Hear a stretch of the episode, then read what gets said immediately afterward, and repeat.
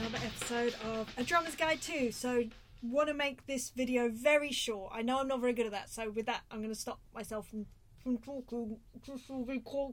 Um, yes. So, I want to give you three quick tips on how to find remote recording clients. So, I know a lot of people are moving into the remote recording space in lieu of all this COVID 19 stuff, which, welcome, it's a wonderful space to be in.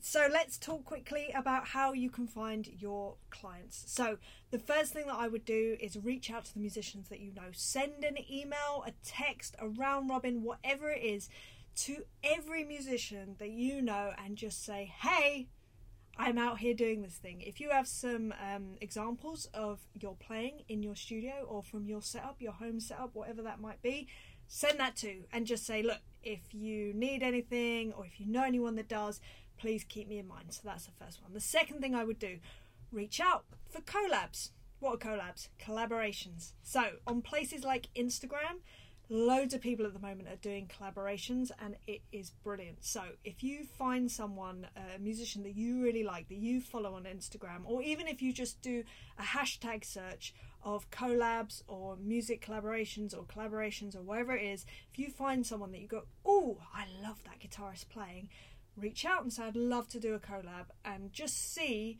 what comes of it. Something might come of it. You may not get a response but please don't let that put you off. Look people are busy. You don't know what someone else is going through, so uh, they might be preoccupied doing something else. So don't don't take it personally. It's all good. I promise. The third thing that I do is just put yourself out there. So record videos of yourself, put it out on Instagram, record tracks and put them out on SoundCloud, and just let people know what you're up to somebody might actually reach out to you to do a collab. Now that would be fun. But anyway, those are my three very quick tips on how you can reach out and start getting some clients through your door for your remote recording business.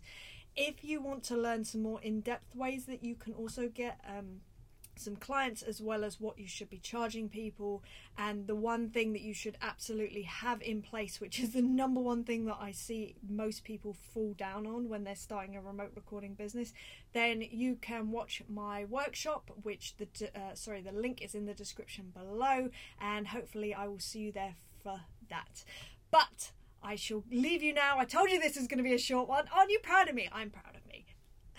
Um, anyway, I hope you're well. I hope that you are happy and healthy and safe wherever you are. And I will see you next week for another subject. All right, lots of love. Mwah. See you later.